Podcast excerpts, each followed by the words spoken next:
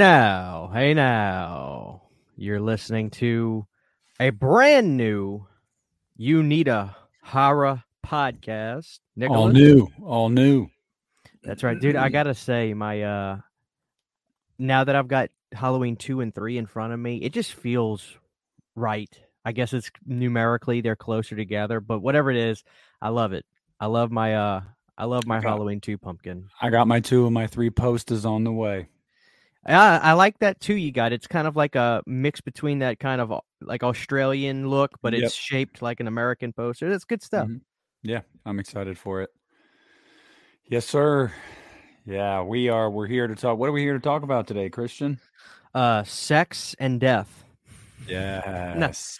Um, so we were at the time of this, we were supposed to be doing the Texas Chainsaw Massacre 2 retrospective, part two retrospective, not the movie, the actual timeline stuff. That the second Pizal one, but he's having problems with his internet. So we're professionals. We're rescheduling and we're doing a show that no, Nick, when you did your poll, wasn't this the number two requested? Yes. Uh, actually, by only funny after we did the episode, more votes kept coming in even after it was long gone, and it actually surpassed Child's Play by one percent. Well, what does that tell you? We're doing the right thing then. Yep. Uh, Nick, what's been going on? How's everything been going? You know things are going things are going pretty well you know can't complain i'm i'm you know above above the ground uh uh you know uh a lot of crazy shit going on in the world right now that's for sure but uh you know i'm safe Hang in I'm- there, I'm- Ukraine, man. Hang in Yeah. there. For God's sakes, man. yo it sounds like they're hanging in there too they're really giving it to them so They're fighting Ah. our asses off, man. Yep, good for them. But uh yeah, I mean all things considered, I'm doing pretty well, man. How how how are things over in uh CHH land? Uh, they're okay. I've got AC problems again. Um, but you know, it is what it is. I learned not to give a shit anymore. It just it's life life sucks and then you die, you know, the expression. So Yeah. uh, luckily the weather's great, so I don't need my AC right now, but I think I might be lucky. I've got a guy that I work with that he said, "Look, dude, I'm not going to screw you over or anything like that because I got I got hosed really bad last time, and uh, I'll never call it. It's so funny. I was talking about my, to my dad about this. My dad, it's like he has re- recomm- he has recommended me two people for stuff, and both times I use these people for various things. They they completely hose me, and they were completely unprofessional. And it's like I can't. What am I going to do? Be mad at my dad? But like I joke with him, like Hmm. Dad, like you have the worst recommendations ever. He used this AC guy. And he's like, he did me right, Christian. But I, I explained to the guy that I work with, who's a licensed AC guy and does all this stuff, and I explained to him what the what these guys did when they came out there to fix my AC. And he's like, dude, th- that is this what they did was so scummy. I don't need to get into the details because it's boring, but basically they did not fix anything. They just charged me to to pump Freon in my system, and except they didn't check for a leak, nothing like that. Anyway, they they screwed me. I was telling the guy at work that, and he's rolling his eyes like, "Oh, Christian, man, they hosed you so freaking bad." and they didn't even fix anything. So I'm it's funny, I was telling my dad, I was like, Dad, I talked to my guy at work and he says those guys like were completely like they were just so like crooks. They were horrible what they did to me. He's like, I'm sorry, I'm sorry, Bubba. I'm sorry. I'm sorry. But anyway, boring no more shit. advice. Yeah, well, it's like funny. That's my dad. You know, it's like my dad has given me the greatest advice. He's taught me everything I know, but like he has the worst recommendations with cars and air condition ever. The worst. I mean, he it's like he recommends Satan basically to fix my. Hey, some people might be down for that though, so you know. That's That's your wild. soul. Yeah. Um, what else was I gonna say? Uh, I am excited to talk about physical media, man, because obviously I have a bunch of it. you know, I mean, Yeah. Uh, but hey, this is cool, Nick. This episode of the You Need a Horror podcast is sponsored by the Battle Cat Zone. The Battle Cat Zone is a store on Amazon, and he sells. Check this out. These everybody loves Funko Pops, right? Funko Pops is something everybody has. Even if you're not a Funko Pop person, you've been there, Nick. You've you, whether you love, I'm sure you've got a Michael Myers Funko Pop where you saw it and you Oh, said, yeah. "I'm not a Funko Pop guy, but I've got to have that." Yep. Well, the good people at Battle Cat Zone sent us this bloody case Funko for the Funko Pops, and here's the here's what it looks like. Here's the Leatherface, which was sent to us obviously for the Leatherface episodes. Even though it's not in that episode, it's still it was for that episode, but here we are. These are the Battle Cat Zone blood cases you can put your Funko Pops in, and they keep your Funko Pops nice and neat, and the boxes stay in nice, good shape, and uh, they look really cool. And you can also, on the back of this, you can actually take the case out and just display the figure in there.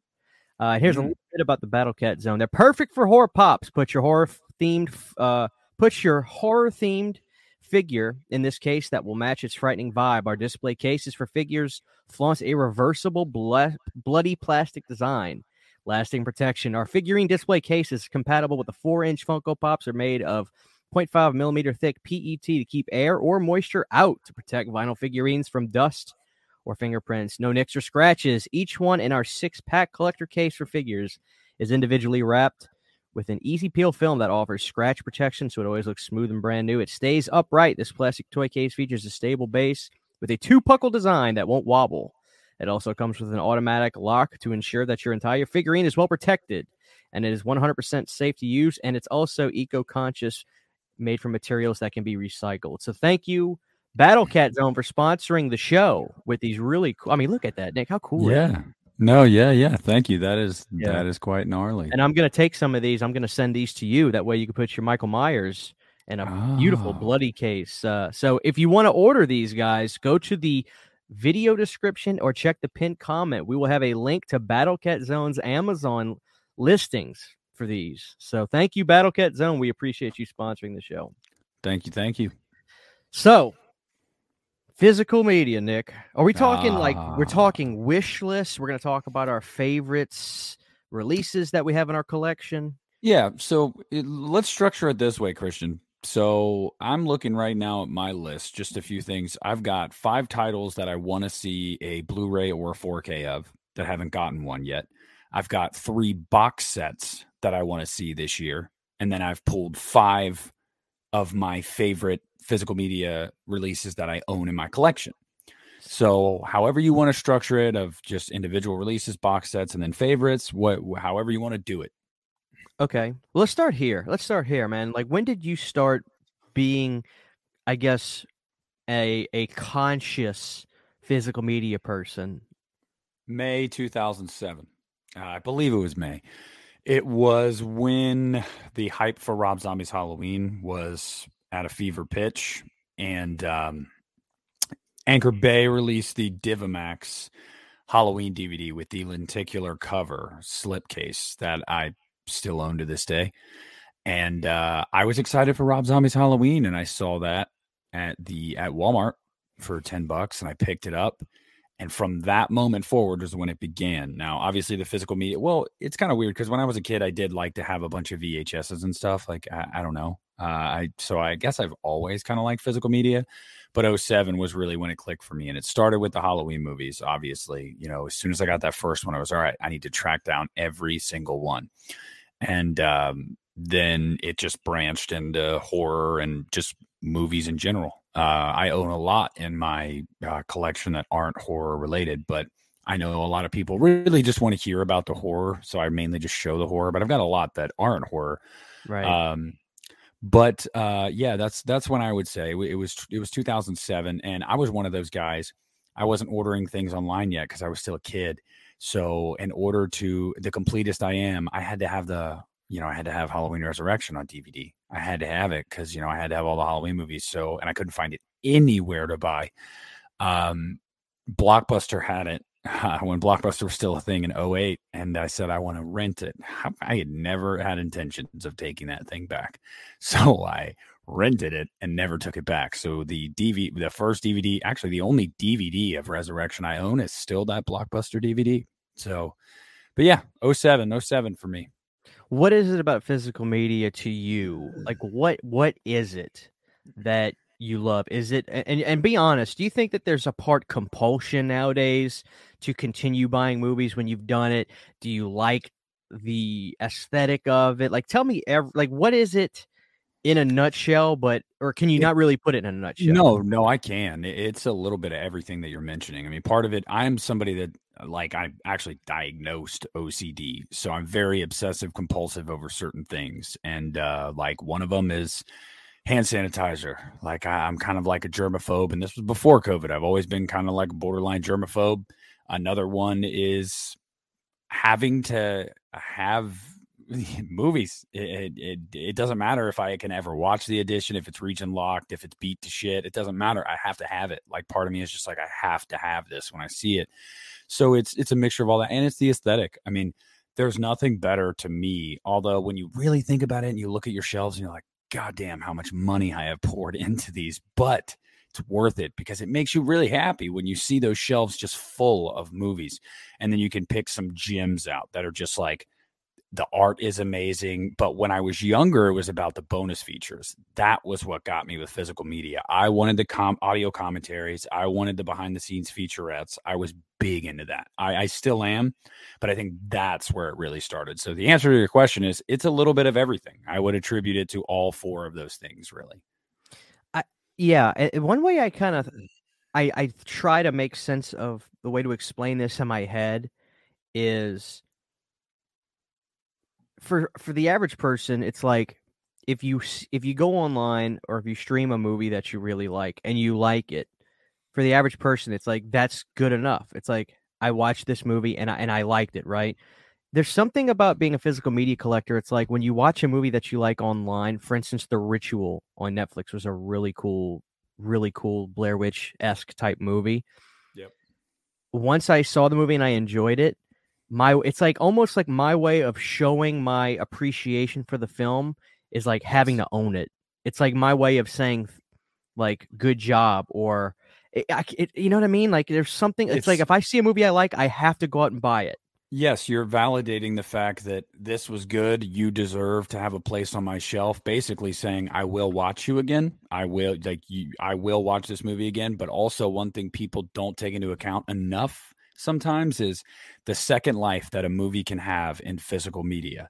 We've seen movies get sequels that did not do well at the box office, but did really well with home video sales. They'll get a sequel because of how much money the physical media uh, uh, generated.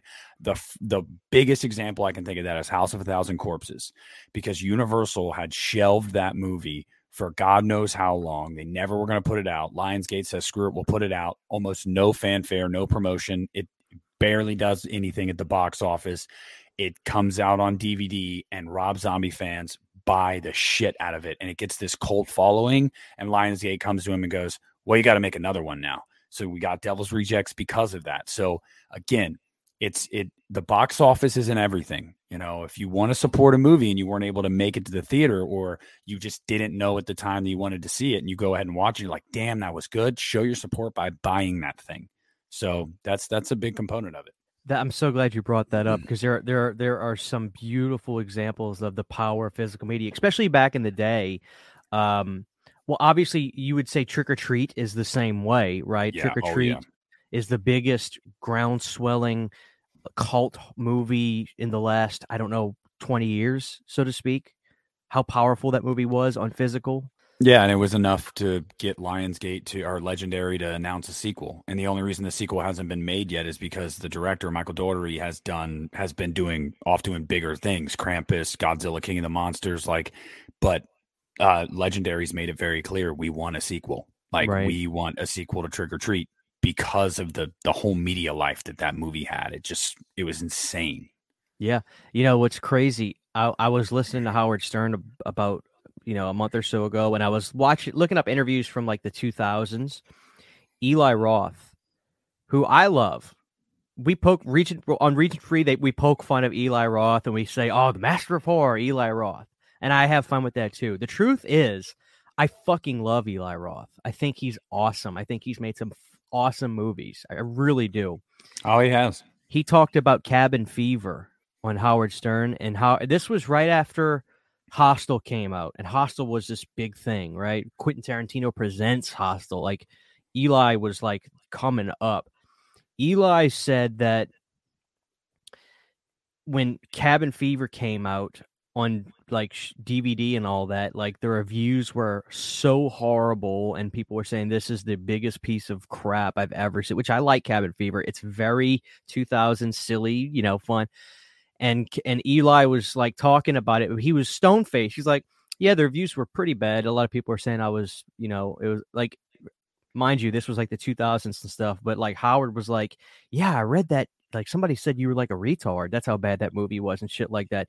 Eli goes, well, the movie made 47 million on DVD sales. 47 million dollars on DVD sales. I I couldn't believe it. The sequel Pretty did a lot. He talked about Cabin Fever 2 doing and then he was talking about Hostel made Hostel was sh- shot for it was a it was a very minor budget film, but Hostel made millions and millions of dollars. Eli Roth has made some of the most profitable low budget movies I've ever heard of.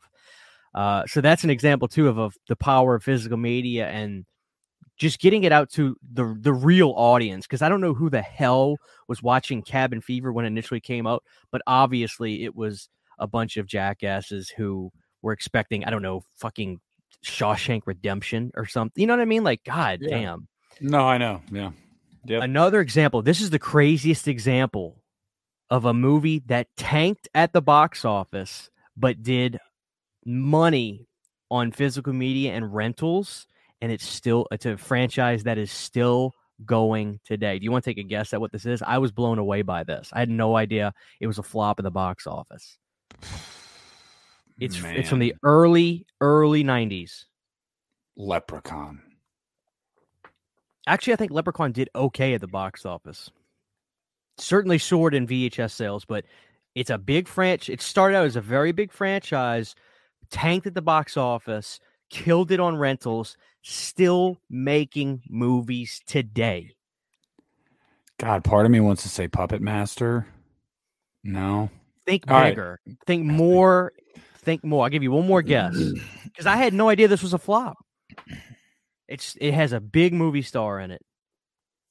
Mm. When was the first film? When did it come Nin- out? 1990. Oh God. I don't know. I, I don't know. Tremors. Holy shit.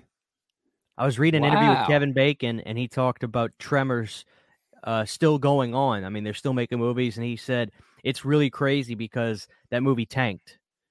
It made three million more, three or four million more than what it cost to make, and then it came out on home video, and nobody could keep it on the shelf. Hmm. I mean, nobody keep it on the shelf, and then they just kept pumping them out because it was like printing money. It's crazy. I never. Yeah, I wouldn't have thought about that. Maniac Cop is another example of uh physical media sales just booming. Uh, the Critters movies, same thing. Critters did okay at the box office. Part two tanked. Actually, I think Critters one did good at the box office. Part two did not do good. It's like it's. I love Critters two, but I think Mick Garris talked about it, saying, you know, it's a good movie, but when like it, Critters was one of those movies that it was just like absolutely nobody asked for a sequel kind of thing. It's like they made a sequel to a movie. Just because a movie makes money doesn't necessarily mean like it needs to have a sequel, I guess. But the the irony is like they made four Critters now, but Critters two did so good on physical media sales and rentals, they pumped out two more.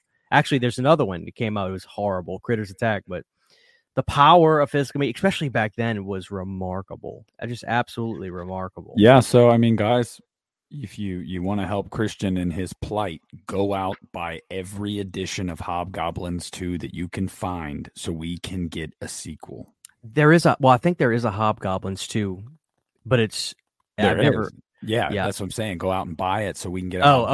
Hobgoblins 3. Yeah. Oh God.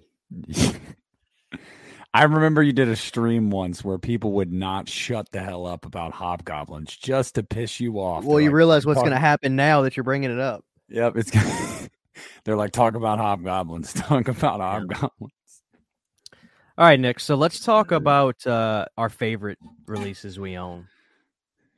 Gotta be First off, what kind of shirt are you wearing? What the hell? What the hell kind of shirt? This is like grass. Uh, no, it is a Monet painting, but it's Michael Oh Myers. Here we go Monet. again. Here Yeah. we go again. Where do you get this shit? This was at Fye. That's cool. It's a it's a Monet. It's got Michael on the bridge, and then there's a hand coming up out of the water with a bloody trail. Uh, there's two of them. There's another one. I also I also own it. I bought both of them there. It's uh the you know that old painting, the scream painting where the face is like, and it's all like Starry you know, Night. yeah, yeah. It's it's that, but it's Michael Myers standing there with a head in his hand. Um, and I bought I bought both of them because my wife was like, "You're you're not you have to get them." And I'm like, "Yeah, I know I do." So have I you did. seen Have you seen the Michael Myers shirt? That's I got it at Fye. It's cool. It's like a it's like a Asian type Yes. samurai Michael. I almost bought it. I love was that like, one. I, I don't know because I don't know. I wanted they had a Sam shirt too. I was gonna I was gonna get four shirts because they were buy one get one half off, but the Sam shirt was sold out and I couldn't settle on a fourth idea. So I was like, I'll just get two because there's no point in buying three shirts if you're not just gonna get a fourth one. So yeah, I mean, but yeah, Let, let me ask you this: What is your favorite format? Is it is it VHS? Is it DVD? Is it Blu-ray? 4K? What is your favorite?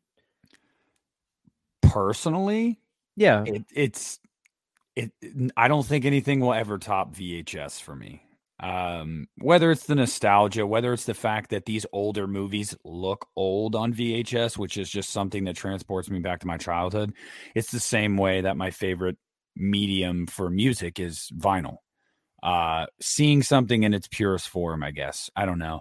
You know if you're talking about presentation wise it's got to be 4k i mean movies just look pristine in 4k but personally i'm a sucker for for vhs Do you have any left? Do you have any in your collection still? yeah or- yeah yeah i have all the halloween well the first eight halloween movies because those are the only ones that got official vhs releases um i have a smattering of things i have like goodfellas the godfather the goonies um yeah i've got i've got a i've got a handful Yeah, I, I do too. I've got a I've got a pretty little nice little stack of them, but uh, I think Blu-ray is my favorite, and then it's it's either Blu-ray or Laserdisc. But I I love Blu-ray. To me, Blu-ray is like it's good enough most of the time, and um, I don't know. That's just what I buy the most of, and it's like it's just, it, I always feel secure when I at least when I own the movie on Blu-ray of whatever it is, I'm mm. secure with that. I don't feel the need. It's funny with the 4K thing. I are I, I assume you're like me, regardless of whether the picture quality is substantially better or not. I just kind of buy a 4K when I'm when I get that compulsion to want to do it. It's not every movie. Like American Werewolf in London came out on 4K. I have a Blu-ray that's a 4K. It's from a 4K scan or whatever, and I was just like, you know what? That's good enough. I Like I still have. buy, I still buy DVDs, man. If it's a cool edition of a DVD, I'll buy it.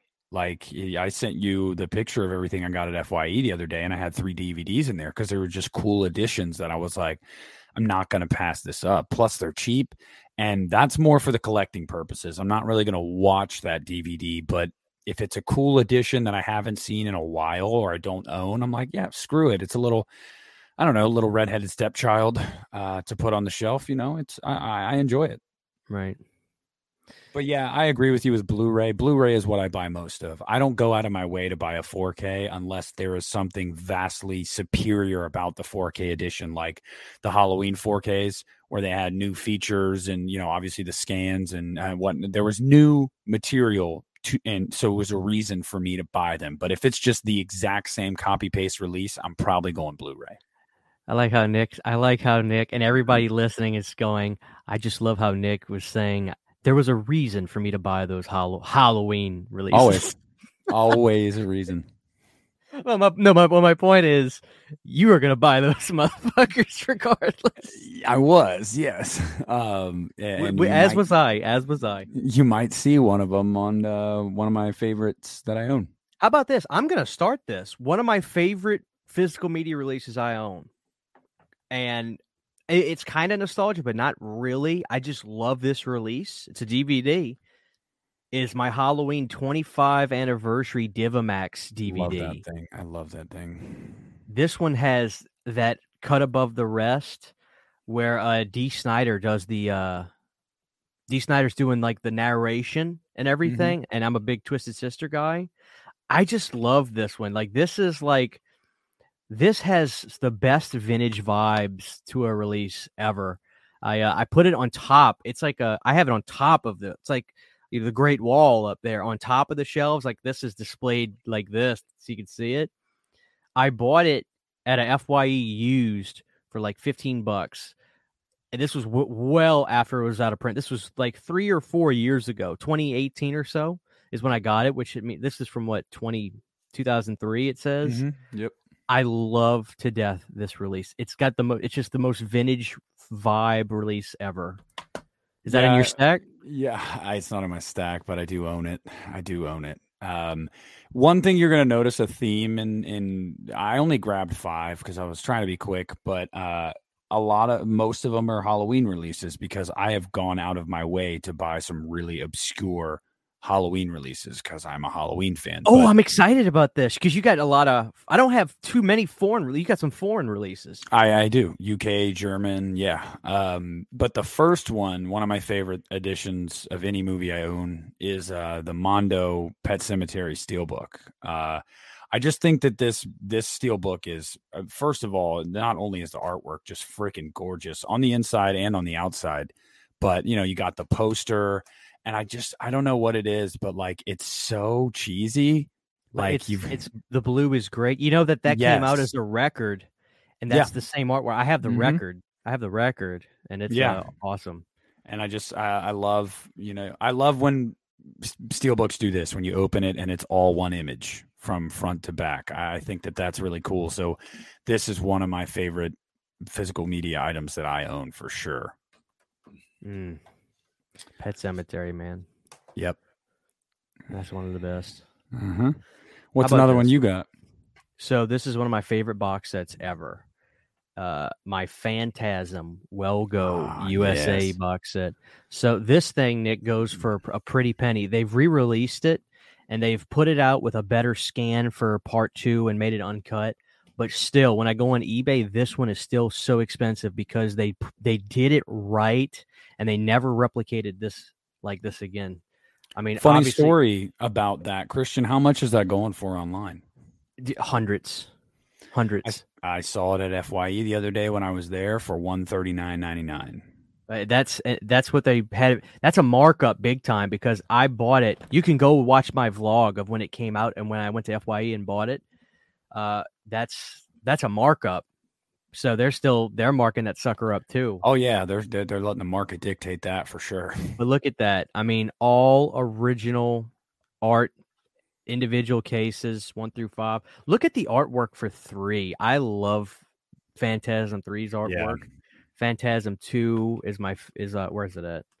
Phantasm 2 is my favorite and then great.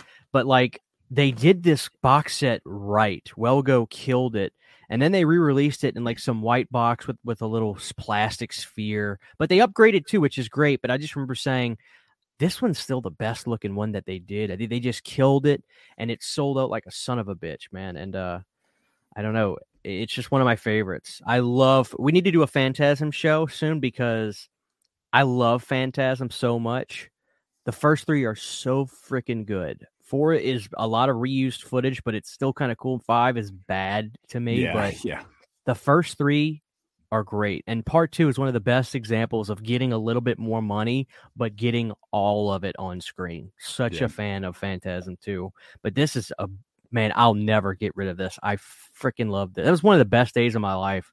Me and Sydney just had a great day when we went to FYE and I found that. I was just so happy. But that's one of my favorites. Yeah, one of the my favorite thing that I own in my collection is the Halloween 15 disc set. That's probably the the holy grail in my collection. I also love my you know Halloween 2 and Halloween 3 snapper cases. Uh, you know, stuff like that. It's just Good so times? simple. Yeah, they're so Nick, simple, but Can you can you can you imagine? I'm sorry. Can you imagine if all of a sudden Good Time says coming out soon the 4K Ultra HD Halloween 2 and uh, 4K Ultra HD Halloween 3 and they use the same artwork? I'm in. I'm in. I'm buying it, dude. I don't give a shit. I can't wait for to hear. What's up, guys? Nick here at the Lost River Drive, and today we're looking at the Good Times 4K UHD Halloween 2. The Does Good Time artwork- still exist? I, I want you to do. I want you to do the classic. The artwork is fantastic. Oh, yeah, yeah. I I, I love I love getting excited about this shit. This is oh, dude. it's the the next one I want to show, you know, because I was I was naming a few that like I didn't pull, but I love. This one I sought out years ago on Amazon.eu. Uh, it's German. I freaking love this. It is the Rob Zombies Halloween 2 German Blu-ray. Oh, Um, wow. and it's got a this is a slip cover and it's really sleek looking and then when you open it it's um black blu-ray case this is like the case art michael in the shack with the knife Oh man. and then on the inside here it came with two postcards images from the movie Hold up the uh, pumpkin one. Let me see the pumpkin. one. Put it put it close to the camera. Oh my god. Look at that. yep yep postcards that i will never use but you know they're just You got them. Yeah, they're badass. Um, and then obviously the disc art is the uh, slipcover art of just Michael. But I, I thought that there was because the U.S. seemed like they, with their releases of Rob Zombie's Halloween 2, it was just very bland, very basic. Let's just get it out there. Um, but this, this was, I just love the art on it, and it's got special features that aren't on the American release. There is, um, what is it? It says uh, premiere footage um interview with Rob Zombie. I'm trying to read some of it in German. I can't read all of it, but I've had somebody translate it for me before. There's special features on here that aren't on any US edition. It's just fantastic. I, I love that freaking edition. There we go. All right, Nick. I'm gonna double head this one right here. My creep shows. Oh, I just reviewed Creep Show because I love this movie, and we were actually watching. Me and Cindy were watching this today, and my Creep Show two, which they're both these really nice. This is Arrow and Scream Factory. I love these so much. Uh, these are great. Uh, I don't know what to say about Creep Show one and two. I love both of them, but these are really nice and they're really they go they go together really well. I don't know, man. This is like the they re-released Creep Show two with these collectors releases. Cr- Arrow does a really great job, and you always put that classic artwork on there. Uh, and the cool thing is like it comes with a comic book all about the making of the movie and stuff. all right. Yeah. And then up on the back is a picture of George and Stephen King. But uh, that's that's really really really cool. So I love that. But my creep Yeah. shows are creep shows are the dude. I love creep show so much. And you don't um, love part three, do you? no, I remember I bought that. Everybody told me it was like it's bad, it's bad, and then I bought it, and I just, I just, I, I don't think it's the worst thing I've ever seen, but I'm not a big fan at all, quite frankly. I am a massive fan. So the story goes, in case you don't know, Nick, because I don't know if you know. If you do, excuse me, or if anybody in the, this is also for the audience. So George Romero was writing parts for what was going to be a Creep Show three, and that didn't come to fruition for for whatever reason. But then they were going to make Tales from the Dark Side, the movie, which is another anthology film from 1990, and I love Tales from the Dark Side, and that is the spiritual Creep Show three because some of the stories that George wrote, I think the Black Cat, where this cat, this killer cat, there's a cat segment there that's really cool. Uh, that has the puppet master guy from it in there. Um, that was used for Tales from the Dark Side, the movie. So Tales from the Dark Side, the movie is really the spiritual. People call it the air, air quotes the real Creep Show three because it kind of was supposed to be. So that's my Creep Show three. I go along with that. Now the other Creep Yeah. Show three, I just I have it. It sits on the shelf, and uh, it's it sits on the shelf. What can I Yeah. say? Yeah. Not a fan. Not a I- I fan d- either. I haven't met I haven't met many people that are uh, a big fan of uh, Creep Show three. So Yeah, for good reason.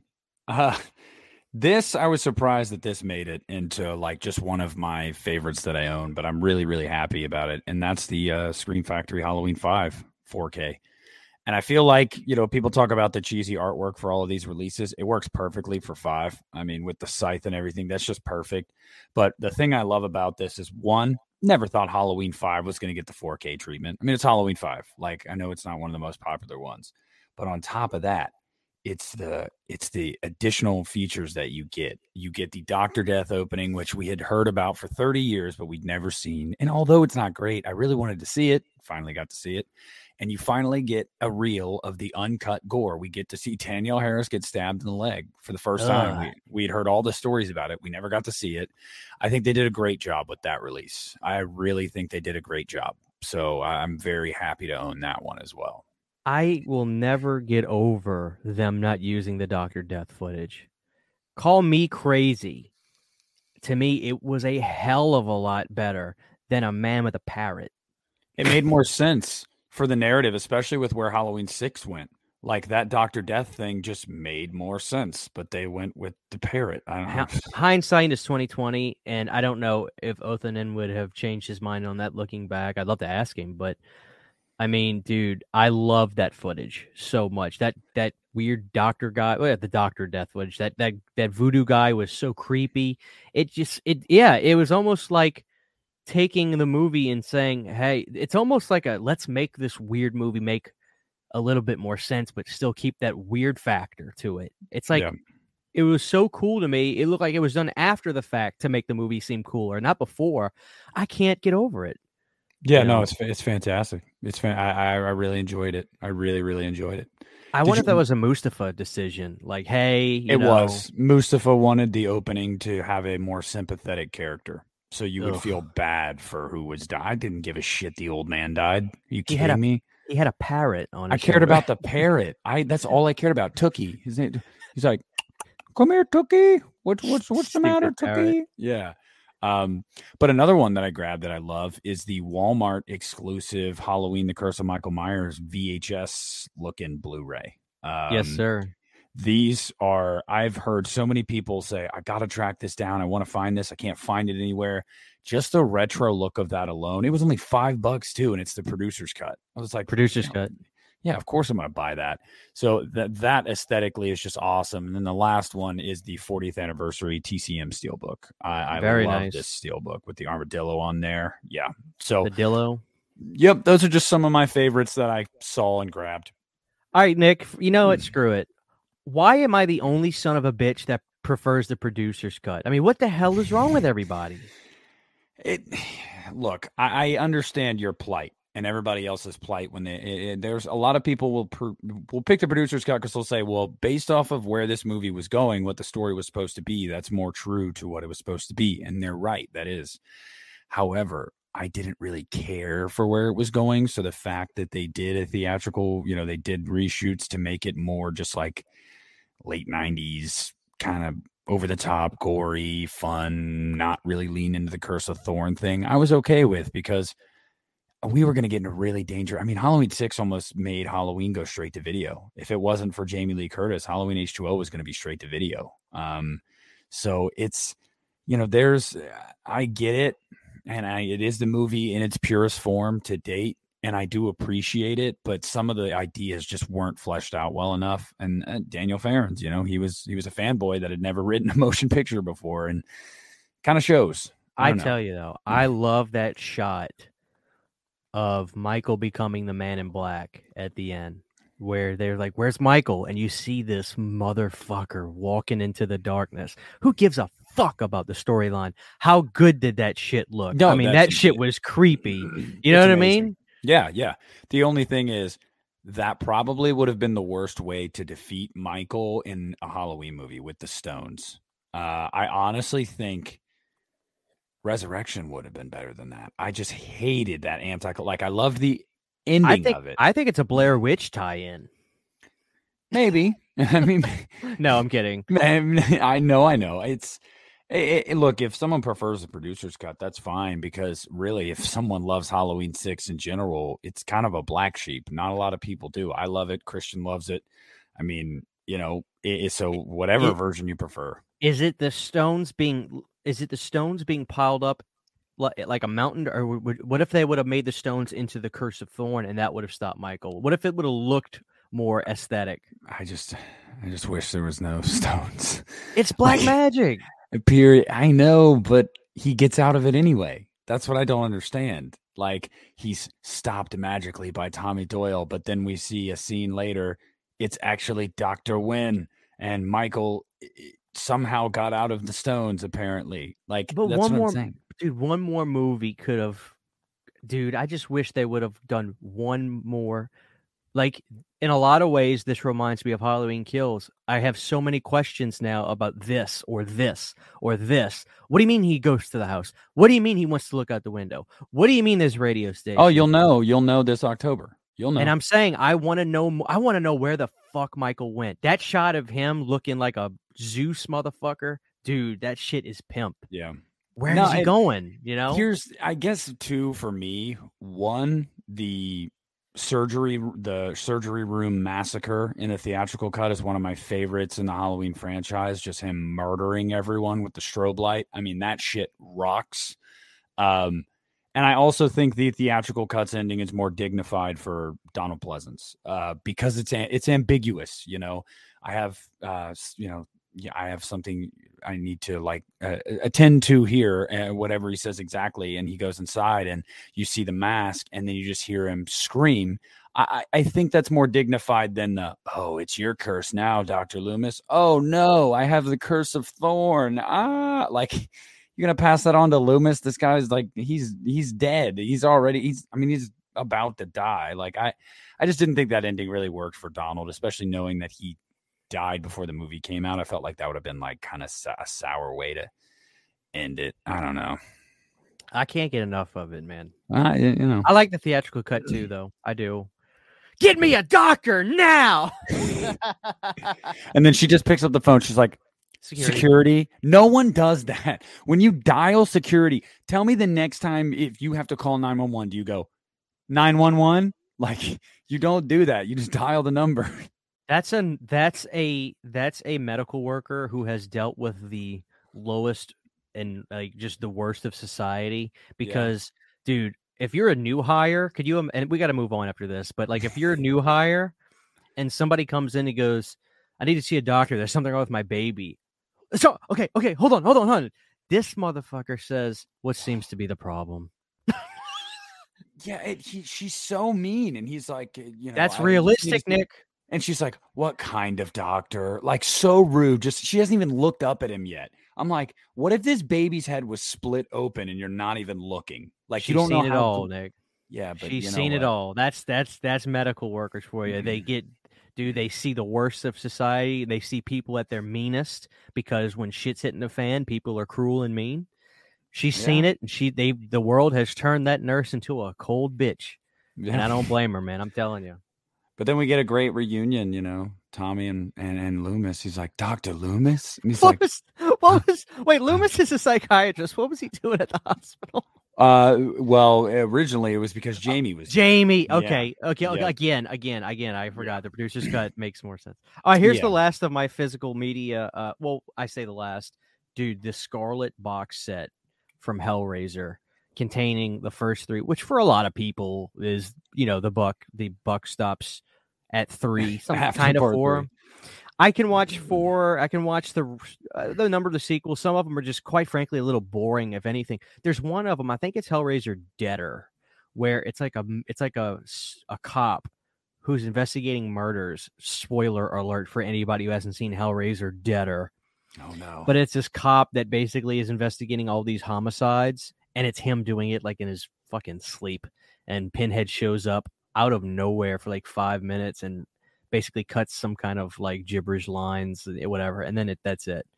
But like these these uh, like all 4K scans of these movies and this thing opens up like the lament configuration. Like look, there's a crease in here. Look at this. It just Oh, opens yeah. up like this, and each case has this beautiful art on it. And then the uh booklet. I mean, look at this thing. This it comes with this book. yeah, that's not a booklet. That's a novel. A not it basically is. And dude, it, they it is filled with information. I love the Hell first three Hellraiser films so much. Part two, I think, is one of the greatest sequels ever made. Uh, I I can't get enough of the Hellraiser. Funny story about the Hellraiser Scarlet box set. So it's expensive now, right?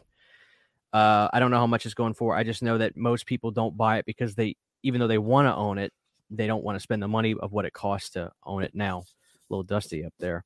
Uh, but when this thing was announced, I remember it was Christmas time, and I remember telling my mom, my mom was like, Christian, what do you want for Christmas? And I never asked my mom to spend a bunch of money. Usually, no higher than fifty bucks is what I'll we spend for each other.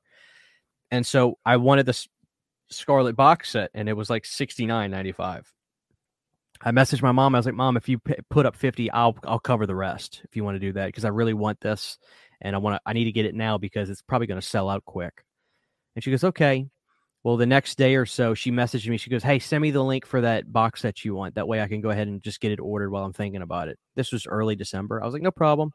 I pulled up Amazon. It went down to like 43 bucks. I was like, "Mom, this is insane. It's $43 right now." She goes, "Okay, let me order it." Boom. And I ordered it. And I remember talking to somebody th- that day about the release, and I was like, "Dude, I got it for 43. It's on Amazon right now." Like, what? And they went back, and I was like, "Dude, no, it's not. It's 60 whatever."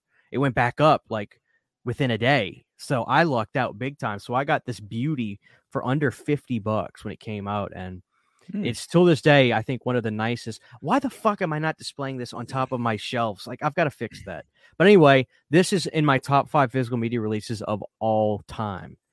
Uh, and again, I have to I have to give the love to Halloween's five and four, yes. because the reason these two I think get the rub from me on this episode is because you got to see the most noticeable upgrade in picture quality from the rest because three and two and one one got a 4k scan from anchor bay that i think was not as it wasn't as done as well as it could have been i think they used some kind of Interpositive or something for that upgrade anchor bay you know anchor bay is yeah and then two and three constantly got good picture quality releases and they would bump it up a little bit for this and they'd 4k scan the steelbook so they looked the best they did, but you, you couldn't notice it as much. Maybe the nighttime scenes you noticed a little bit better. But f- when I first watched these two, I watched Halloween 4 because I, I love Halloween 4. When I watched Halloween 4, I was like, holy mother of God. You know that to me, the only way I can explain is that almost like that 3D look it has when the 4K is done so good.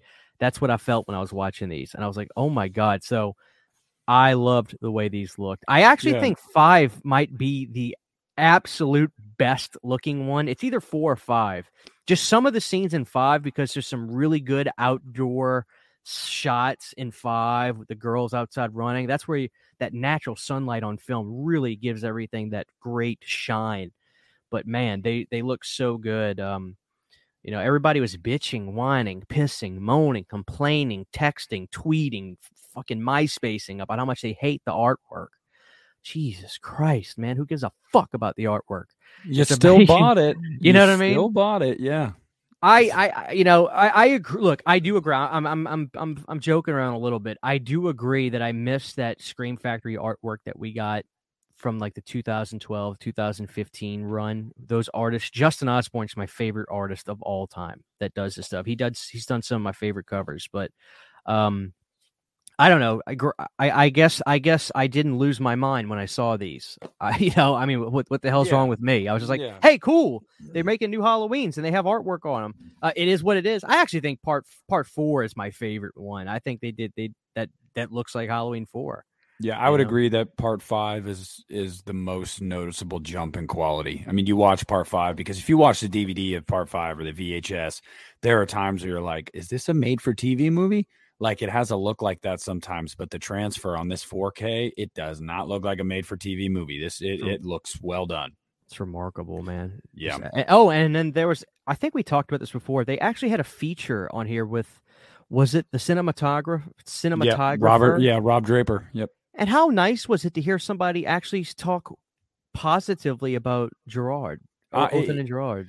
Dominique always got so much shit, and I'll never understand it because people hold some of these directors in such high regard, like Dwight H. Little for part four. What has Dwight H. Little really done? I mean, like people shit on Dominique Othenin-Girard for his career. It's like, look, both of these guys brought their own flair to these movies, and they both look good in their own right. Like Dominique, it was definitely a more foreign feel and a uh, aesthetic and approach to this movie. Like, um, even if it's just one of the things that comes to mind is that barn scene with with Sam and Spitz. Like he intentionally doesn't show nudity and stuff because he's a French filmmaker and he wanted it to be like this erotic scene, like because that's how a lot of French films were like that, or how he filmed a lot through trees or through the slats in the walls of the barn and stuff like that, and the way he uses light. Like I thought he was a, re- I think he's a really intelligent guy, and um, you know, he made some lower rate horror sequels like Omen 4 and stuff. So he never really got to get his name out there, unfortunately. But I, I do think he's a he was a very he's a very talented guy. I'm looking at Dwight H. Little. He's certainly done some cool movies. Bloodstone is a really cool like adventure movie. I think Arrow put that. I like Bloodstone a lot. Uh, he did 1989's uh, Phantom of the Opera, which is Robert Englund. I adore that movie. That movie's really good. Uh, Marked for Death is one of the best Steven Seagal movies, and I think Pizzow actually interviewed him talking about working with Seagal. That was when Seagal had his short-lived but still very successful theater run. Uh, he did Free Willy too. That's cool, I guess. Uh, but actually, Dwight hasn't directed a whole whole lot. It looks like he's that, that's what I meant. He never he didn't really have movies. much of a career. Yeah, you know. Well, like, he did a lot of TV. He did a lot of TV. Yeah, he did. He, yeah, that's the, majority of what he's been doing the last twenty years is television. I would venture to say that I this is my take on it. Halloween four is a better script. I think Halloween five is better uh, photographed, I guess I would say. I think that the directing in Halloween 5 is stronger, in my opinion, than Halloween 4, but the script isn't as strong. Yeah. I, I don't know. Like, I just think Halloween 4, everything was the same manufacturer being put into like the same vehicle everything feels right. Where, when you've got this other guy, Oath, I like Othman too, but he is coming at this movie. Metr, uh, he is coming at this movie metric metric system, and everybody else is coming at the movie with the what do you call it? What's what's what do Americans used? It's like everybody else uses degree Celsius and meters. Mm-hmm. And every the director's coming at the movie with meters and yards and Celsius, but everybody around him is coming at it with foot, inches, Fahrenheit. Like that. It's yeah. like everybody's coming at it that if he would have had a bunch of people that had the same mindset as him and a, and had that same culture as him, it probably would yeah. get you know what I'm saying? A lot of cooks but, in the kitchen there. But I I do like the visual stuff from 5. I really like the uh shots inside the Myers house and it is like an Italian looking film, even though he's I mean he's I don't think he's Italian, but like the look of he's, it. Yeah. He loves yeah, he, that really visual visual style, but yeah. I love I love four. I love me some four. Um okay, so that does about does that's about that about does it. Jesus Christ for some of our favorites. There's more. Uh and it pretty much changes every time I do it. My Gingerdead Man, actually my, my Evil Bong box set is pretty pretty wicked. Uh I love that thing. But let's talk about our wish list, whether it be a Blu-ray, a 4K, uh, a better version of a Blu-ray or a 4K, box sets. Uh, where do you want to start? I have a bunch of box sets. Like that's what I have. I only have three box sets. I've got like um, twelve. Oh man. What do you want to start with? 4Ks and Blu-rays and then box sets? Let's yeah, let's go with 4K. I could tell you some that I want. Like obvious the obvious is like a 4K of ROTLD. I think that movie would look fantastic on 4K. You know, I would love uh the prom night sequels, uh Mary Lou. Everybody wants a Blu-ray of Prom Night 2, Hello Mary Lou. Yes. Um, you know, I mean the hell some of the Hellraisers would be great to have actual 4Ks of. Um it's weird. Like there's no rhyme or reason with some of these 4Ks because you got like Vinegar Syndrome putting movies out on 4K that like if you were going to make a list of everything that should have a 4K in an order of imp- importance, some of the movies at like the most bottom of the barrel that no one would ever has ever heard of are getting 4K releases from Vinegar Syndrome. I know. I know. And you know, and then like Madman is like this really low budget fun slasher, but it's getting a 4K. and then you've got movies. You, have got, you know, for for God's sakes, the Elm Street films haven't even gotten really good Blu-ray releases yet. It's like, where is the where is the balance of s- scales here with all this stuff? there is none. I mean, my my ideas were more of like they don't even have a Blu-ray release in the states. Perfect. Or maybe they, or maybe they did, and then they just had one run and now you can't find them. Let's do uh, it. P two, I gotta have, I gotta have uh, a Blu-ray of that. Um, Black Christmas 2006, Scream Factory should be jumping on that. I don't know why they haven't. Well, um, I, I tell you, I don't know if they have. I think Black Christmas 06 got an HD DVD. Oh Jesus Christ! We It almost had- bought. We almost had bought a Blu-ray release uh, Yeah. years back, and now it's out of print. Yeah, sounds about right. They probably both came out at the same time. Dude, we almost bought an HD DVD player. My dad was like, we went out to buy one, and then there was a conversation with the guy at Best Buy about, you know, he told us you need to wait a little while because I don't know who's going to win this war, and you don't want to be hosed out buying one of these players and seeing which one dies. And I'll tell you why HD DVD, HD lost because PlayStation 3 played Blu rays. Yep. PlayStation th- PlayStation 2 made DVD a household thing. Right? I mean they Yep. they did. So So- they, I had one. That's what we used to watch our DVDs. Yep. Um, uh, Silent Nights three through five would love a Blu-ray of any of those. You know, 4K, whatever it may be. I think one that a lot of people talk about that needs a Blu-ray, Fright Night Part Two. Um, yeah, I've there, I've yeah. got this I've got the Spanish Blu-ray and it looks okay, but there's room for improvement and no special features. and then that 07 um, home invasion thriller Christmas movie Inside. Loved that movie. Never Right. got a Blu-ray release here. And then that movie, I haven't seen this movie, Christian, but a lot of people like this movie. I know you've seen it. I, I'm going to butcher this first name. The Poughkeepsie tapes, or however you say it. The Poughkeepsie tapes has a Blu-ray. Scream It- Factory it- put that out. Okay, okay. And let me tell you something, Nick. You need to go on I think it's on Amazon Prime. It is the most fucked up found footage movie, disturbing footage found footage movie I've, I've ever seen. It, Yeah, it, it kept it kept me up at night. It's really disturbing. It's so well done. You got to see it. It's it's if you have Amazon Prime, it's on there, I do. so you can do. watch that. Don't. That's certainly not a kid movie though. You no, don't want that kid anywhere around that thing. he he's not around when I watch horror movies. Yeah. Um, but those are just a few like movies off the top of my head that I was like, they need a new release, like because like I said, Black Christmas is one that had a Blu-ray release years ago, went out of print, and nobody thought to do an updated release. I mean, I, Scream Factory just the the aesthetic of that poster and just it being a Christmas horror movie, the uh, Scream Factory could knock a freaking Black Christmas edition out of the fucking park, and I just want to see it so bad. Um, and I, I have a couple box sets, but I'll wait until you give your 4K and Blu-rays. I yeah, I think I think that they probably are gonna get working on that era of movies more now that now that we're getting farther and farther away from it. They're feeling much more vintage and and that kind of thing.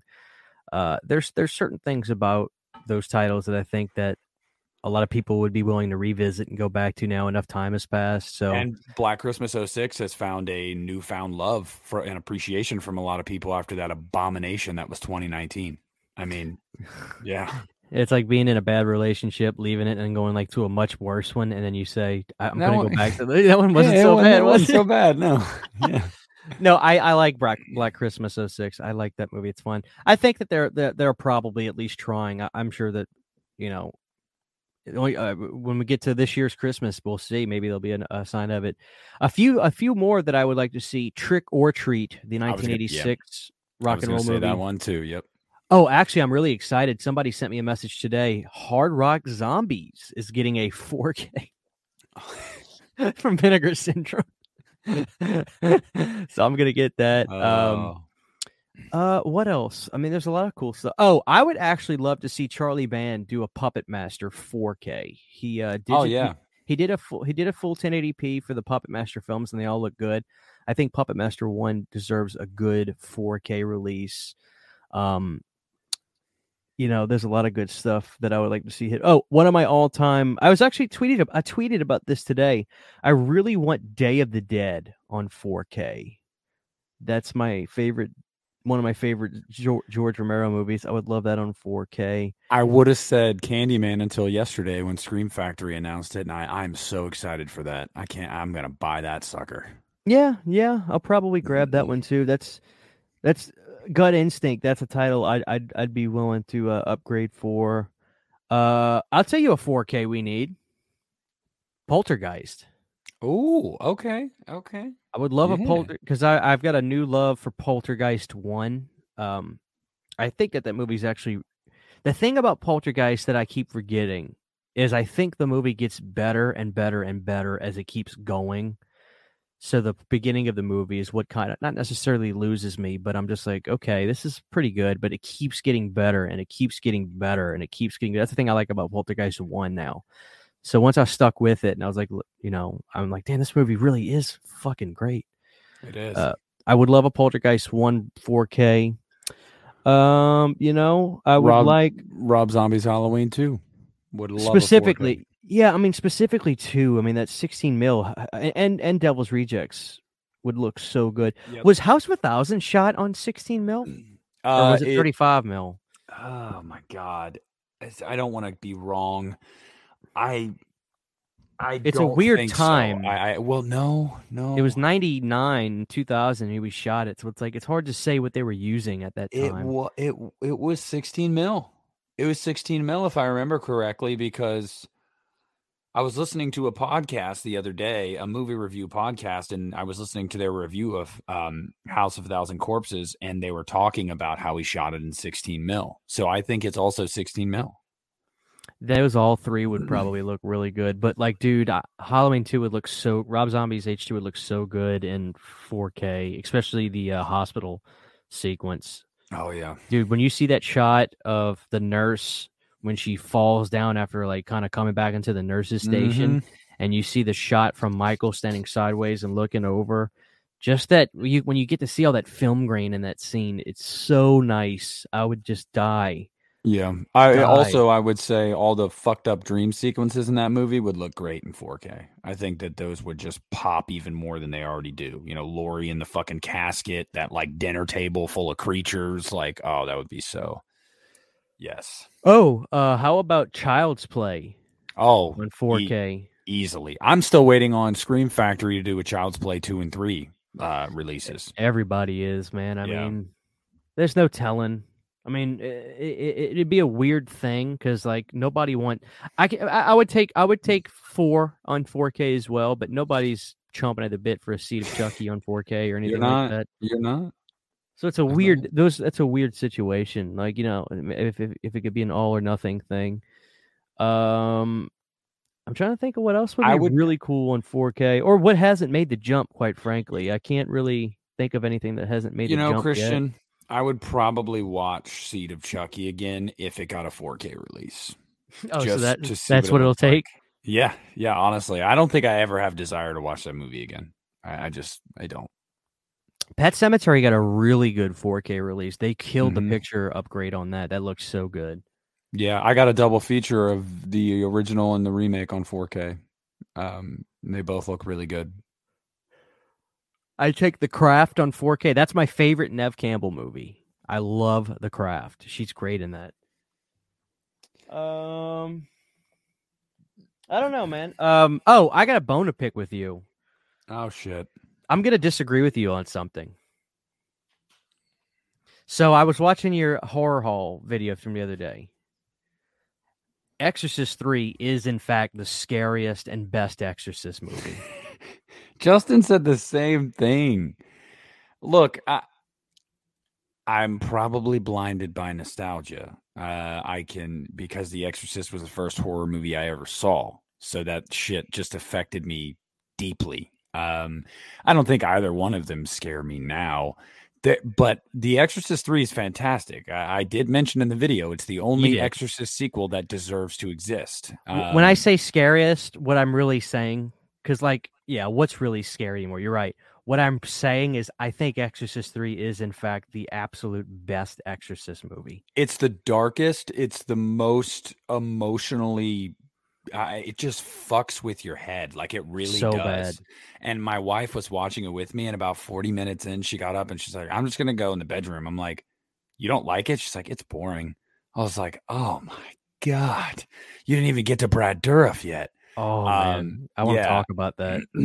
but uh, yeah, yeah, uh, you know, it might be an action. It might be a better movie. I think the thing was that you know William Peter Blatty felt the thing that pisses me off about it is that movie never needed to be an Exorcist movie, and he, it wasn't supposed to be. It I know, called he was- Legion. yeah. and he was pressured to make it tie into The Exorcist. Uh, Yeah. So that's what you get pretty much with the end. But Um, it's it's a great movie on its own, and it's probably my favorite Brad Dourif performance. I mean, I mean that, dude. I so good. I love The Exorcist. I actually some of my favorite moments of The Exorcist is when they were over in the Middle East doing all the excavating and finding the uh what's the little demon thing called uh in the beginning of The Exorcist. I know exactly what you're talking about. Uh, is it like a talisman? No, no, the pa something Pazuzu. Pazuzu. Pazuzu. Yeah, Pazuzu. Yeah. Like I love all that stuff in the movie. Um Oh, okay, I love yeah. The Exorcist. I love everything about The Exorcist. But I think about what would fuck with me the most in either of those movies. And without a doubt, it would be that door opening to that solitary confinement room, sitting across the room in the seat from Brad Dourif and hearing him just use that menacing voice. You are doing a clear invitation to the dance right now, dude. Mm-hmm. Brad Dourif is f- the best. And that shot of the white nurse with that monstrous blade. Yeah, yeah. That killed me the first time I saw it. I mean, I was not ready for that because that movie was so anti jump scare the entire time that when it actually did it, that's the beauty of the jump scare in The Exorcist 3 is because the movie is the movie visually, stylistically says we are way too good for jump scares. We are way better than that. This is a movie that is so psychologically damaging. Woo! And then it comes. And dude, it's the one of the greatest jump scare moments in cinema history. Yeah, no, it's give me I don't know. At this sleep point, on it. Sleep on it. At this me. point, it probably is just nostalgia. It really probably is just nostalgia because I had a blast with The Exorcist Three, and I, I mean, I hadn't seen it in freaking years, man, and best. I was just reminded of how much I liked it. And I, like I said in the video, I blocked out every Exorcist sequel because I watched The Heretic and it sucked. And I was a te- I watched The Heretic when I was a teenager and it sucked so bad. And I also remember sucks.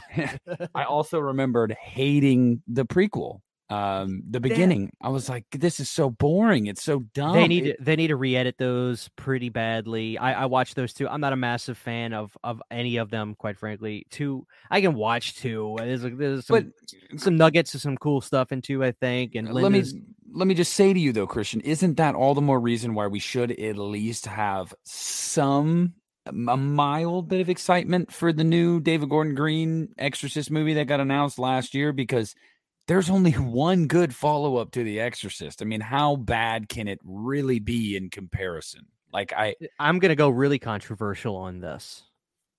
I want a black comedy for The Exorcist well, it's David Gordon Green. because you're not gonna get you're not gonna be scared by this shit. It's not gonna happen. I want black comedy. That's what I kind of want. I think it could be done. Uh, but then it's like I say that I feel like I'm compromising because I'm saying there's no way they're gonna make like this really good movie. So I just don't. You know Probably what, dude? not. Probably they need to not. they need to recool it or remake it quite frankly because what's the point of doing a sequel No, But that's then- what it, it's. It's a requel. It's a requel. You're get the the woman, the fuck, uh, Reagan's mom, the actress. She's coming back. she's coming back yeah, she's coming back, and Linda Blair has not been asked back, but there is a feeling that because Linda Blair talked about it. She said, "I haven't been asked back yet. I would love to do it though." There's a feeling that both of them are going to come back.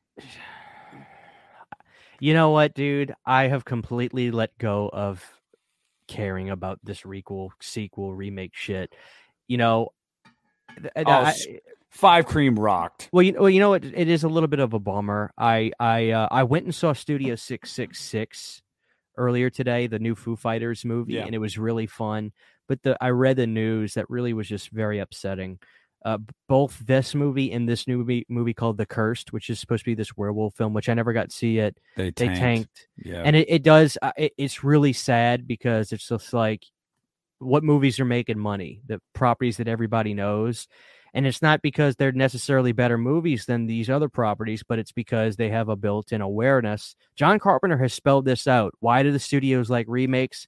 Because it's cheaper to market. It's cheaper to market. Name push- recognition, baby. I mean, That's that's half the battle right there. Yeah. One Facebook ad, you know, It- can probably stir up more emotion and readiness than ten million dollars for the cursed or or Studio Six Six Six. it's could ever do. also that during COVID, what got people out into the theaters? They wanted to see sequels or you know prop to properties they knew. They knew it, people weren't going to take. Oh, I'm not going to go to the theater to watch a movie I know nothing about. It could suck. Spider-Man: No Way Home killed it, yeah, didn't it? Abs almost two billion dollars. It's the fourth highest grossing movie of all time as of right now, and that was amidst and that's all thanks, surge. And that's all thanks to one man. Tobey Maguire. Andrew Garfield as well, but I like I hey, I'm actually I'm rewatching all the Spider-Man film to get to get ready for No Way Home because I was like, well, I do want it to make sense to me. So I can't decide if I like Spider-Man 3 or not. Spider-Man 3 is fun for what it is. Is it let, me give you my good. No, but it's it's fun. Punch me, I bleed. What the fuck do you mean by that? That had no relevance to the conversation. Like you yeah. were arguing about your relationship, and this is what he says. Yeah, I, I think he's trying to say like because that's that moment where he's basically like, "Yeah, I'm Spider Man, but I'm a human. Like I, am a, I can be hurt too. Like because uh, it's the whole Mary Jane thing. I get it. Um, Look, Tobey's movies as a whole are better than Andrew's movies. Um, but I the, loved the first Andrew Garfield movie. Oh, it, it's I, I think it's fantastic. I, I, think that that was the most comic accurate Spider-Man that we had gotten was the first Amazing Spider-Man movie, and a lot of people agreed with that. Um, he's also the best actor out of all the three. I mean, this is an Oscar winner. Um, you know, he has a long track record of act. He's just a great actor. He, I mean, he, he was really good. I, yeah. I, I, he was really good this is my take on Spider-Man 3. I uh, before I had read that Sam Raimi was not happy, and that's where he basically said after Spider-Man three there was talks about doing a four, but he basically said, you know what, I'm gonna I'm gonna back out. You guys take it and and move on without me, and that's cool. My take is based on what I saw on camera was there had to have been a large number of scenes and footage cut out because it's basically three storylines that you barely see much of at all fit into this. There had to have been no. so much footage cut out of It's Spider-Man actually 3. not cut. It's it, it's not footage that's cut. It's footage that they couldn't get because of the time frame. What happened was it, the the script is done. They've started filming, and Sony is like, "You've got to put Venom in this movie." Sam Raimi was very adamant. No, Venom will be in the next movie. I am not introducing Venom in three. And Sony said, Yes, you are. So they had to do a rewrite. And then they were like, Well, we got to see Harry turn into the goblin. So they had to do another rewrite. So Sam Raimi is filming additional rewrites while they're filming the movie and just That's trying cool. to fit it into the narrative. And it feels really weighed down because it should have just been a movie about the Sandman. I then, loved the Sandman character. Yeah and then maybe at the end you can still have Harry come in. They, maybe him and Peter don't even need that fight. Harry can just come in and help him fight the Sandman and still die. You never needed Venom. Although I feel like Venom gets a bad rap in that movie, I think the effects look fine, and I don't mind Topher Grace at all. I actually like him as an actor. But to shoehorn him in like that was just like no. Who goes into church and says, "Jesus, I need you, you to kill Peter"? But I'm telling you, that scene is fucked because it does tell you just how like how down bad he is in that moment. Like in that moment, he is like, I have nothing going for me. Kill this dude. Like it's, it's it, there's something very humorous about it. But I will say this: if you're re- rewatching all the movies, the Marvel movies are the least enjoyable. They're they're too kid friendly. Spider-Man: Homecoming and Spider-Man: Far From Home. I, I think they're too kid friendly. I think that there's way too many connective tissues to all the Marvel movies, and I haven't seen 90% of them. Uh, so I was worried about No Way Home, uh, at least the stuff without Tobey and Andrew. And, uh, but I went and saw it anyway because I just wanted to see Tobey and Andrew back. And luckily, they're in like half of the movie, so it's worth it. Uh, but actually, the stuff with Tom Holland's Peter, it's it's amazing. He truly becomes like Spider Man, and it's not this Marvel shared universe movie anymore. It actually feels like his movie. He does a great job. I, it's just, it's a great movie, man. I mean, it really was a great movie, not just because of nostalgia. Uh, and I think when you watch it, you'll walk away and go, man, yeah, that Andrew Garfield guy, he steals the show. Everybody said it. He gets some of the best moments. He's he steals the show. But yes, you do need to rewatch his movies before you watch it because there's an important character arc from Andrew specifically. So Yeah, I'm Just- gonna buy. I'm gonna buy that one on Blu-ray or 4K, one of the two, whenever it comes out. I'm not gonna buy the previous ones, but I'm gonna get that one. So I'm excited. Anyway, Yes. So, all right. So I got box Spider-Man out sets. Box sets. Christian, you want to just start with the one that we've been talking about for uh, what fucking five decades, however long it's been? Yeah, let's talk about the Howling box set. Yes. No, obviously, I want a Freddy Krueger box set. I've I've detailed my thoughts on a realistic version of that box set. But when people ask me what it should look like, that's the question I get the most. I think take your Friday the Thirteenth Scream Factory box set and do a version just like that.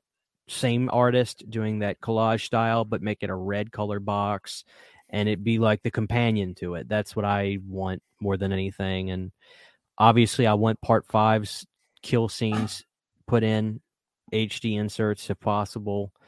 Um, I think a lot of people need to see Dream Child uncut. It's so gross. Um, you know, do the real 3D, I guess, for Freddy's Dead. Uh, for that one fucking scene. Um, New Nightmare deserves a really good upgraded scan. Really good. All uh, uh, quite frankly, I would I would want I want I want good good scans for all of them, all of them. I really do. Um, I wouldn't mind a new interview with uh, remake Freddy. Um, I'd, Yeah. like to hear his thoughts. I forget his name. Um, Jackie I'd like to I'd like to hear Jackie recollect a little bit. You know, I'd like to hear him discuss his just talk about it. I, I can't recall ever hearing him talk about it besides press stuff. feel bad for the guy, man. I really do. He he did a good job in that role, and he got shit on just because he wasn't Robert Englund, and because the material wasn't great. Uh, I'm you know. sure he sleeps good at night. Oh, I'm sure he does, but I do feel bad for him because that that's an iconic character to play. It really is, and you don't want people to shit on you for that. I mean, Yeah. You know, one of my favorite scenes of him is when you get to see him actually running away from the townspeople. yeah, it's it it that's he. I think that whole scene is acted like beautifully, and when he's in there and he's like, "I didn't do anything," and you like almost believe this dude. You're like, Again, They- they, fucking changed their minds, man. Yeah, Because they yeah. he was gonna be innocent. Fuck! They should have kept him innocent. I'm pissed off about it. mm-hmm, Fucking Yeah. bastards. yep, Sons of bitches. Mm-hmm. Yeah, I definitely have a Nightmare on Elm Street box on my list too. I have an Evil Dead box set too because listen, I love the Groovy collection, but it didn't include Army of Darkness or 2013, and I think you would have a great excuse to put out a new one this year because Evil Dead Rise comes out, and I think once that comes out, you could get a box set with all five movies, and I would love to see that. I think that that movie is gonna be pretty good. I just think It- it's gonna be pretty good. It's you know had what I mean? it's had three test screenings so far. The last one was last Friday. Uh, one of the scoopers I follow was talking about it. All the reactions have been positive. Uh, all the reactions have been positive. So I haven't heard one bad thing out of a test screening. Everyone says, "Yeah, this is an Evil Dead movie." If you're worried it's not going to work without Bruce Campbell, even after seeing 2013, which they proved you didn't need him, uh, everyone says, "Nah, it works. This movie's awesome." So Uh, yeah, and the I, would love a box set too. I mean, I got the Groovy collection because it's it is So did I, That. yeah. it's exactly that. It's groovy. yeah, it's groovy. Um, and I do love. I never had the first two movies on 4K at all, and I didn't own the show completely. So it's a great set. Obviously, the different studios, Universal owns Part Three and all that. But I mean, if Halloween can make it happen. I was going to say, Scream Factory made it work with Halloween. I just like it, it never say never. Friday the Thirteenth was able to do that with Paramount and Warner Brothers. They put the co- collection out uh, uh, twice now, the the tin box set and the Scream Factory. So it's like never say never.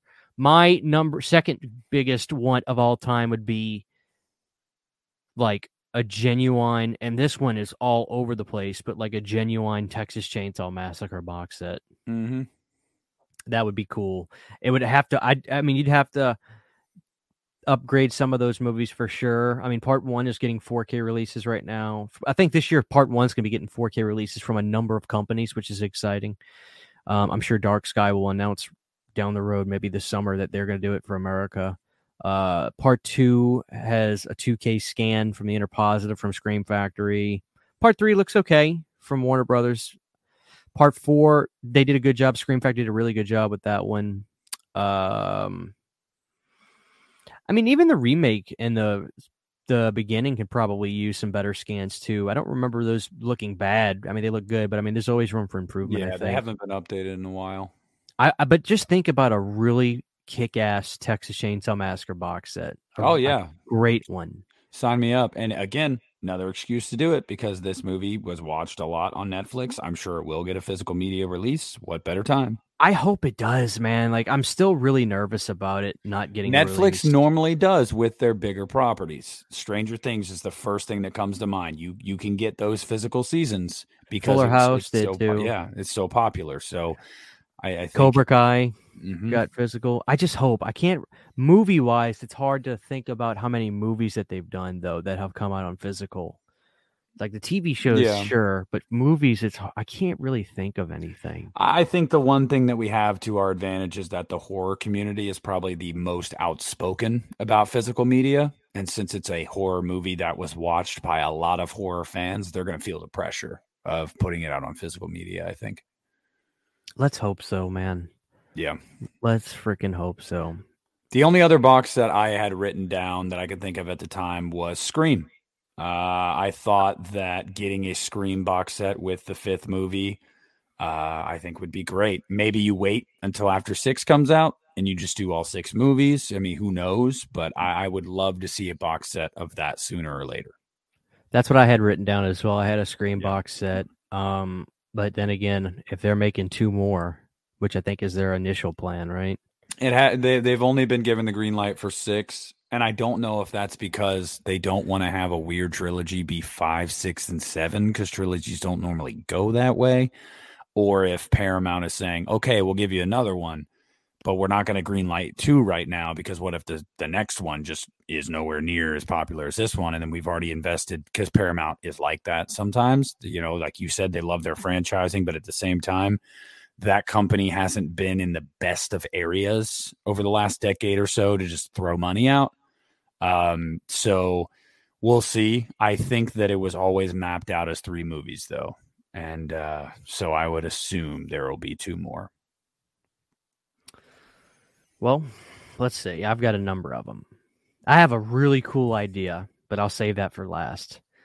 Uh, I would like a just a super fan version of the Saw collection. Yeah. Something really nice and just gaudy looking, you know, like a nice fat box set with all the movies up till Spiral, nice individual cases, all posters.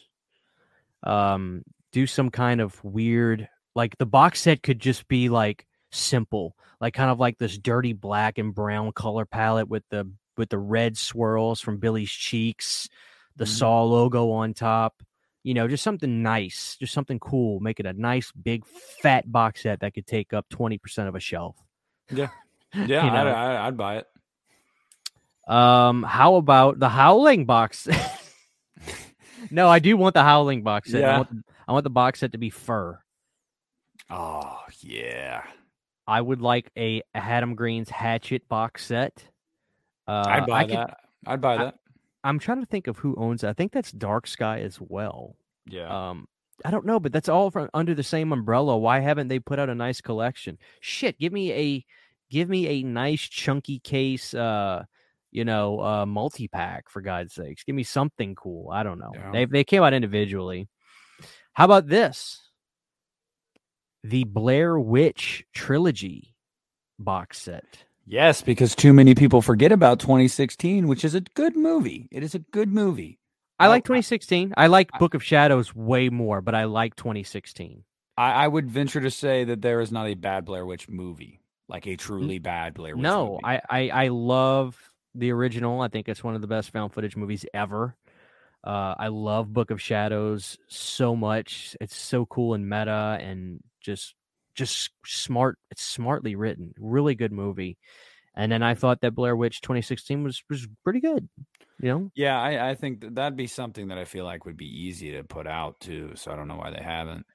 Well, what's interesting is I have this Spanish release of Blair Witch 1 and 2 on Blu-ray, and it's a really cool like videotape thing that you open up and it's a Yeah. cool little release, but it's not American and um it's region A, I think, but it's uh, you know, I think you could do something cool there. Again, just put a nice big fat Blair Witch cross on there. I Mhm. mean, dude, I think I've shown you, but oh, the tattoo, yeah, I'm a Blair Witch mark, you know. yeah, I love the Blair Witch.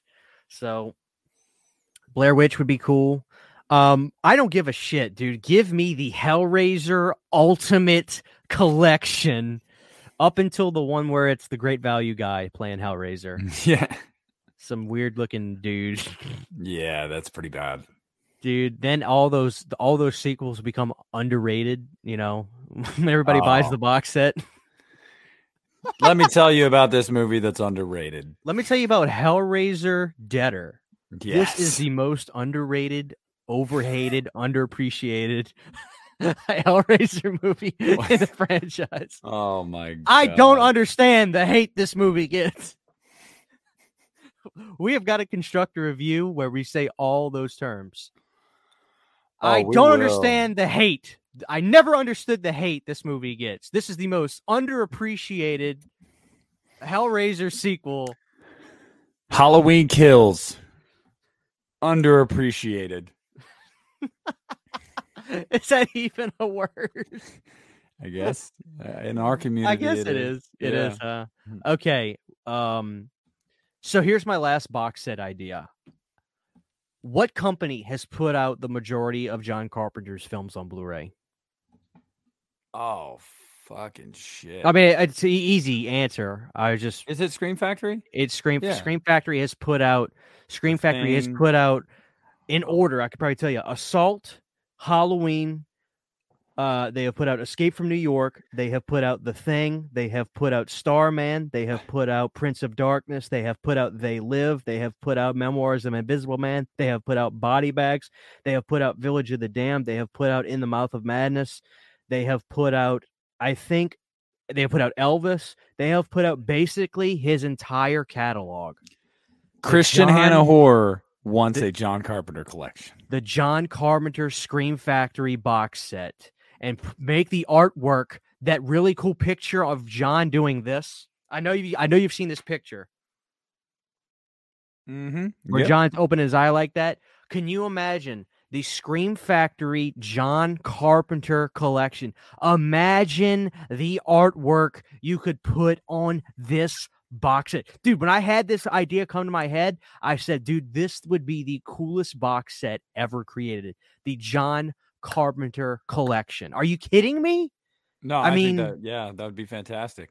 That would be fantastic, especially because John Carpenter doesn't like ever do sequels, so it'd be a bunch of unrelated titles, which is amazing. Because like, if you think about it, like, well, what about a Wes Craven? Well, he's got New Nightmare and Nightmare One. That's kind of weird. And then you would have like four Scream movies, and it, so that'd be weird. But John Carpenter, no, no, it'd be a bunch of different movies that are totally unrelated.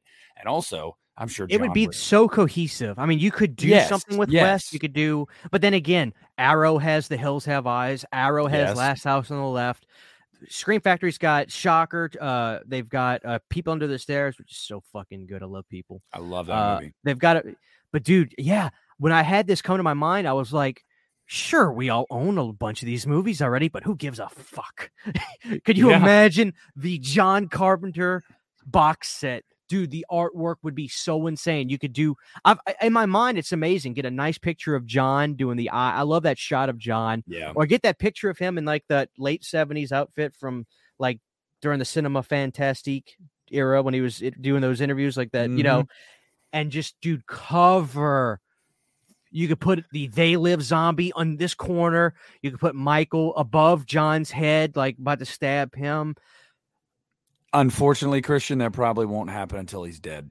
That'll probably be something like to remember him by. Like I, I could see that, but uh, not probably not until he's dead. Unfortunately, yeah. And I wonder if Scream Factory has a little bit of a little bit of self like awareness of how even though I would buy it so fast, I wonder like as a company they would say, "Okay, look, we've put all these movies out on Blu-ray. We've put the majority of these movies out on Steelbook. Now we're putting they just announced Escape from New York. Yep. Now we're putting these movies out on 4K. At what point can we do we stop putting out his movies for people to buy? I mean, I would still buy John the, will uh, never tell him to stop. He loves not. the paycheck. But in my mind, dude, the John Carpenter collection, I mean, I'd have to have it just as a, a token of respect to the guy who has penned. I mean, dude, when I think about some of my He's favorite my- movies, He's my favorite horror director. You Yeah. know, like yeah. he- he's probably my second. George Romero is my favorite, but John, I mean, dude, the thing I love about John, I, I always tried to figure out in my mind why do I love John Carpenter movies? What is it about John that makes his movies so good? And I think I figured it out. John is never self indulgent when he makes films. He never harps on something that he's obsessed with in the film or puts too much of something. He is so practical when make with just making a movie, not making this, not making. He's so grounded and practical. Here's the idea for the movie. Let's make this good, interesting, and move at a decent, fast pace and just make it good. He's never self indulgent and just gets fixated on, I love the color pink. So let me fucking shove pink through every scene of this. Or I love uh, denim shirts or denim jeans. So like everybody has to wear denim jeans. And he never gets fixated on weird things that convolute his movies. He is No. so grounded and practical. I think that's what it is that makes John so good. John also has this penchant for, and it's a true skill, to he can make you feel, he can make a scene, make a character, make the audience feel so isolated, so alone, so helpless. I mean, think about just the setting of the thing. Think about what Laurie goes through on Halloween. Think about, I mean, eh, this, eh, even his newest movie, you know, from the late 2000s, The Ward, how how isolated that movie f- feels. It's just a common theme throughout his movies of of he can build atmosphere, he can build tension, he can make you feel isolated. It's it's just he's a fucking master. The fact that this man hasn't directed anything in over a decade is a travesty because I know how good he is. And if he has a brilliant idea left up his sleeve, I want another John Carpenter movie before he dies because he is a brilliant director. I mean, he yeah i just he when you you watch interviews with him sometimes and these guys try to get him to express his thoughts in this intellectual artistic way. What inspired you? He hates that word. Yeah. he hates that word inspire. What inspired you to take this film or create the sounds? I got i grabbed the p- keyboard and i went bong and i started from there and i created a piece of music. He doesn't ever get caught up in his shit. I think that's why he just stayed John being John Carpenter. He even when he went to the big studios, Yeah. even when he went to Universal, granted most I think I think every studio movie he ever did tanked. The Thing tanked. Uh Starman did okay. Uh The Thing tanked Starman and then he went back to uh more so independent and those did good. Prince of Darkness was pretty good. They Live was pretty profitable. Uh, and then he goes back to Universal. Memoirs of an Invisible Man tanked. In In the Mouth of Madness tanked. Village of the Damned did not was not a runaway hit. Or Was it Village Village of the Damned? Not Children of the Damned. Mhm. Village Damned. Yeah. All of his studio stuff tanked. All becomes cult hits, especially in the Mouth of Madness. All of them become phenomenal cult hits. And the thing, what am I saying? The thing. But it's like he is a movie fans film like movie a movie fans filmmaker. He just does not get caught up in anything stupid. He's the man. He is the man that has never been affected by Hollywood whatsoever. He was born with a talent. This wasn't something you could teach for John. That's why he doesn't like those. Oh, you know, tell me about the inspiration behind this. Walk me through it. John's like, I the fuck are you talking about, dude? I had a I had a six pack of Budweiser and I just fucking wrote. Like I love know, it. He is just it's just in his it's in his brain it's in his brain dude like he was just born with this ability like he didn't he wasn't taught and it So- shows So I'm not trying to toot my own horn, but tell me that is not the coolest idea. And I can't believe Scream Fact. I already, I already know how I know how they could do this, Nick. I know how they could do this. Hear me out. I mean, so you like the idea though, don't you? i was gonna say you don't have to convince me i'd pre-order it day one How about if they did this? Scream Factory, do a limited run of a thousand units. Do a thousand units. Get a nice box. Cover that shit and the art from his movies with John in the middle. Put his uh, to make Nick happy.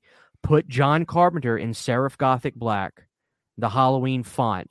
for his name for the John Carpenter box set. Use the Serif Gothic Black font. I know you. I know you're familiar with the title of that. Oh yeah. Cover it in his movies that he's directed. No Halloween two, Nick. I'm sorry. That's not even one of my favorite Halloween movies, so that's fine. That's just saying. Cover it in that.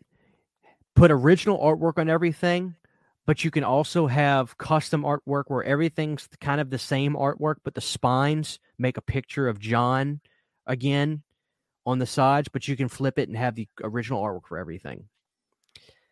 Then, for people that don't want to have to buy that complete set, do a thousand run again of just the box. So for the people that me that own all these movies on Blu-ray already, I can put my movies in the box. So a thousand, do a thousand collector set with all the Blu-rays, which I'd, quite frankly I'd probably buy that, and then do a thousand of just the box set for people to buy without the the Blu-rays. Just you could buy just the box.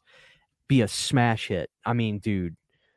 Because how many? Uh, the only thing is they got to do Ghost of Mars. They have to do Ghost. You know they're going to do Ghost of Mars Collector's Edition. Mm-hmm. It's okay. I like Ghost of Mars a little bit, uh, but like they have to do Ghost of Mars. They did Escape from New York too. Escape from New York out of blue. That came out on 4K. Escape from New York came out. Uh, uh, excuse me, L.A. L.A.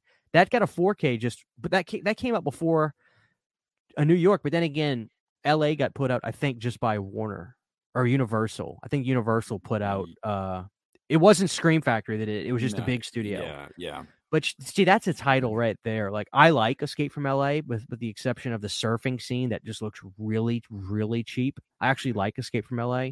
I like New York a lot better, dude. Adrienne Barbeau has got some big boobies in Escape from New York. I mean, they are just. Um, that was his wife for a while too. I think John married. Yeah, John. Yeah, John. John. Look, I mean, what what a better what a better way to end the episode than with this idea. It's a brilliant idea, and I came up with it like on the last second. Ladies and gentlemen, go to social media and let Scream Factory know and tell them that they're going to owe Christian a residuals check. Once Send me a box set. Send me a yeah. box set. I'm happy. Yeah. Let's do it. I'm down. Oh man. All right, guys. This has been really fun. We're gonna wrap it up with the physical media wants, needs, and desires. Is that what we're calling the episode? Yeah, you know, yeah, sure. I, we'll have to come. Oh, I don't know if desire because we had some favorites in there too, so we we would want to highlight those. The first half were like favorites. The second half was wish list. From now on, every episode, I'm gonna have to bring up some kind of Halloween debate I topic with you. Today we talked about the producer's cut. Next week or next episode, I'm gonna have to squeeze in uh, why I think H2O is just better than what you think it is. That'll no. that'll be it. So we'll go back and forth on that. Mm-hmm. And then why Dick Warlock is better than Nick Castle. Oh fuck. all right, all right, for real. Oh, this is this has been fun, guys. Thank you for listening to the You Need a Horror podcast. Uh, I I apologize. I, I'm sure you guys enjoyed this episode. I know that I did, but we'll be getting TCM done soon. I'm just gonna have to figure out what's going on with his soon and get that all lined out. But I hope you enjoyed this episode. And uh, it was awesome last minute, man, and it, I think it flowed great. I think it because it this is something we're passionate about. So you don't have to really plan for this. You can just say, "Hey, we're talking physical media," and it just it just goes, man. So yeah, that's right. All right, guys, we love you. Have a great rest of your day. You need it, we got it. This has been a production of the You Need a Horror podcast. You need it, we got it. Thank you for listening.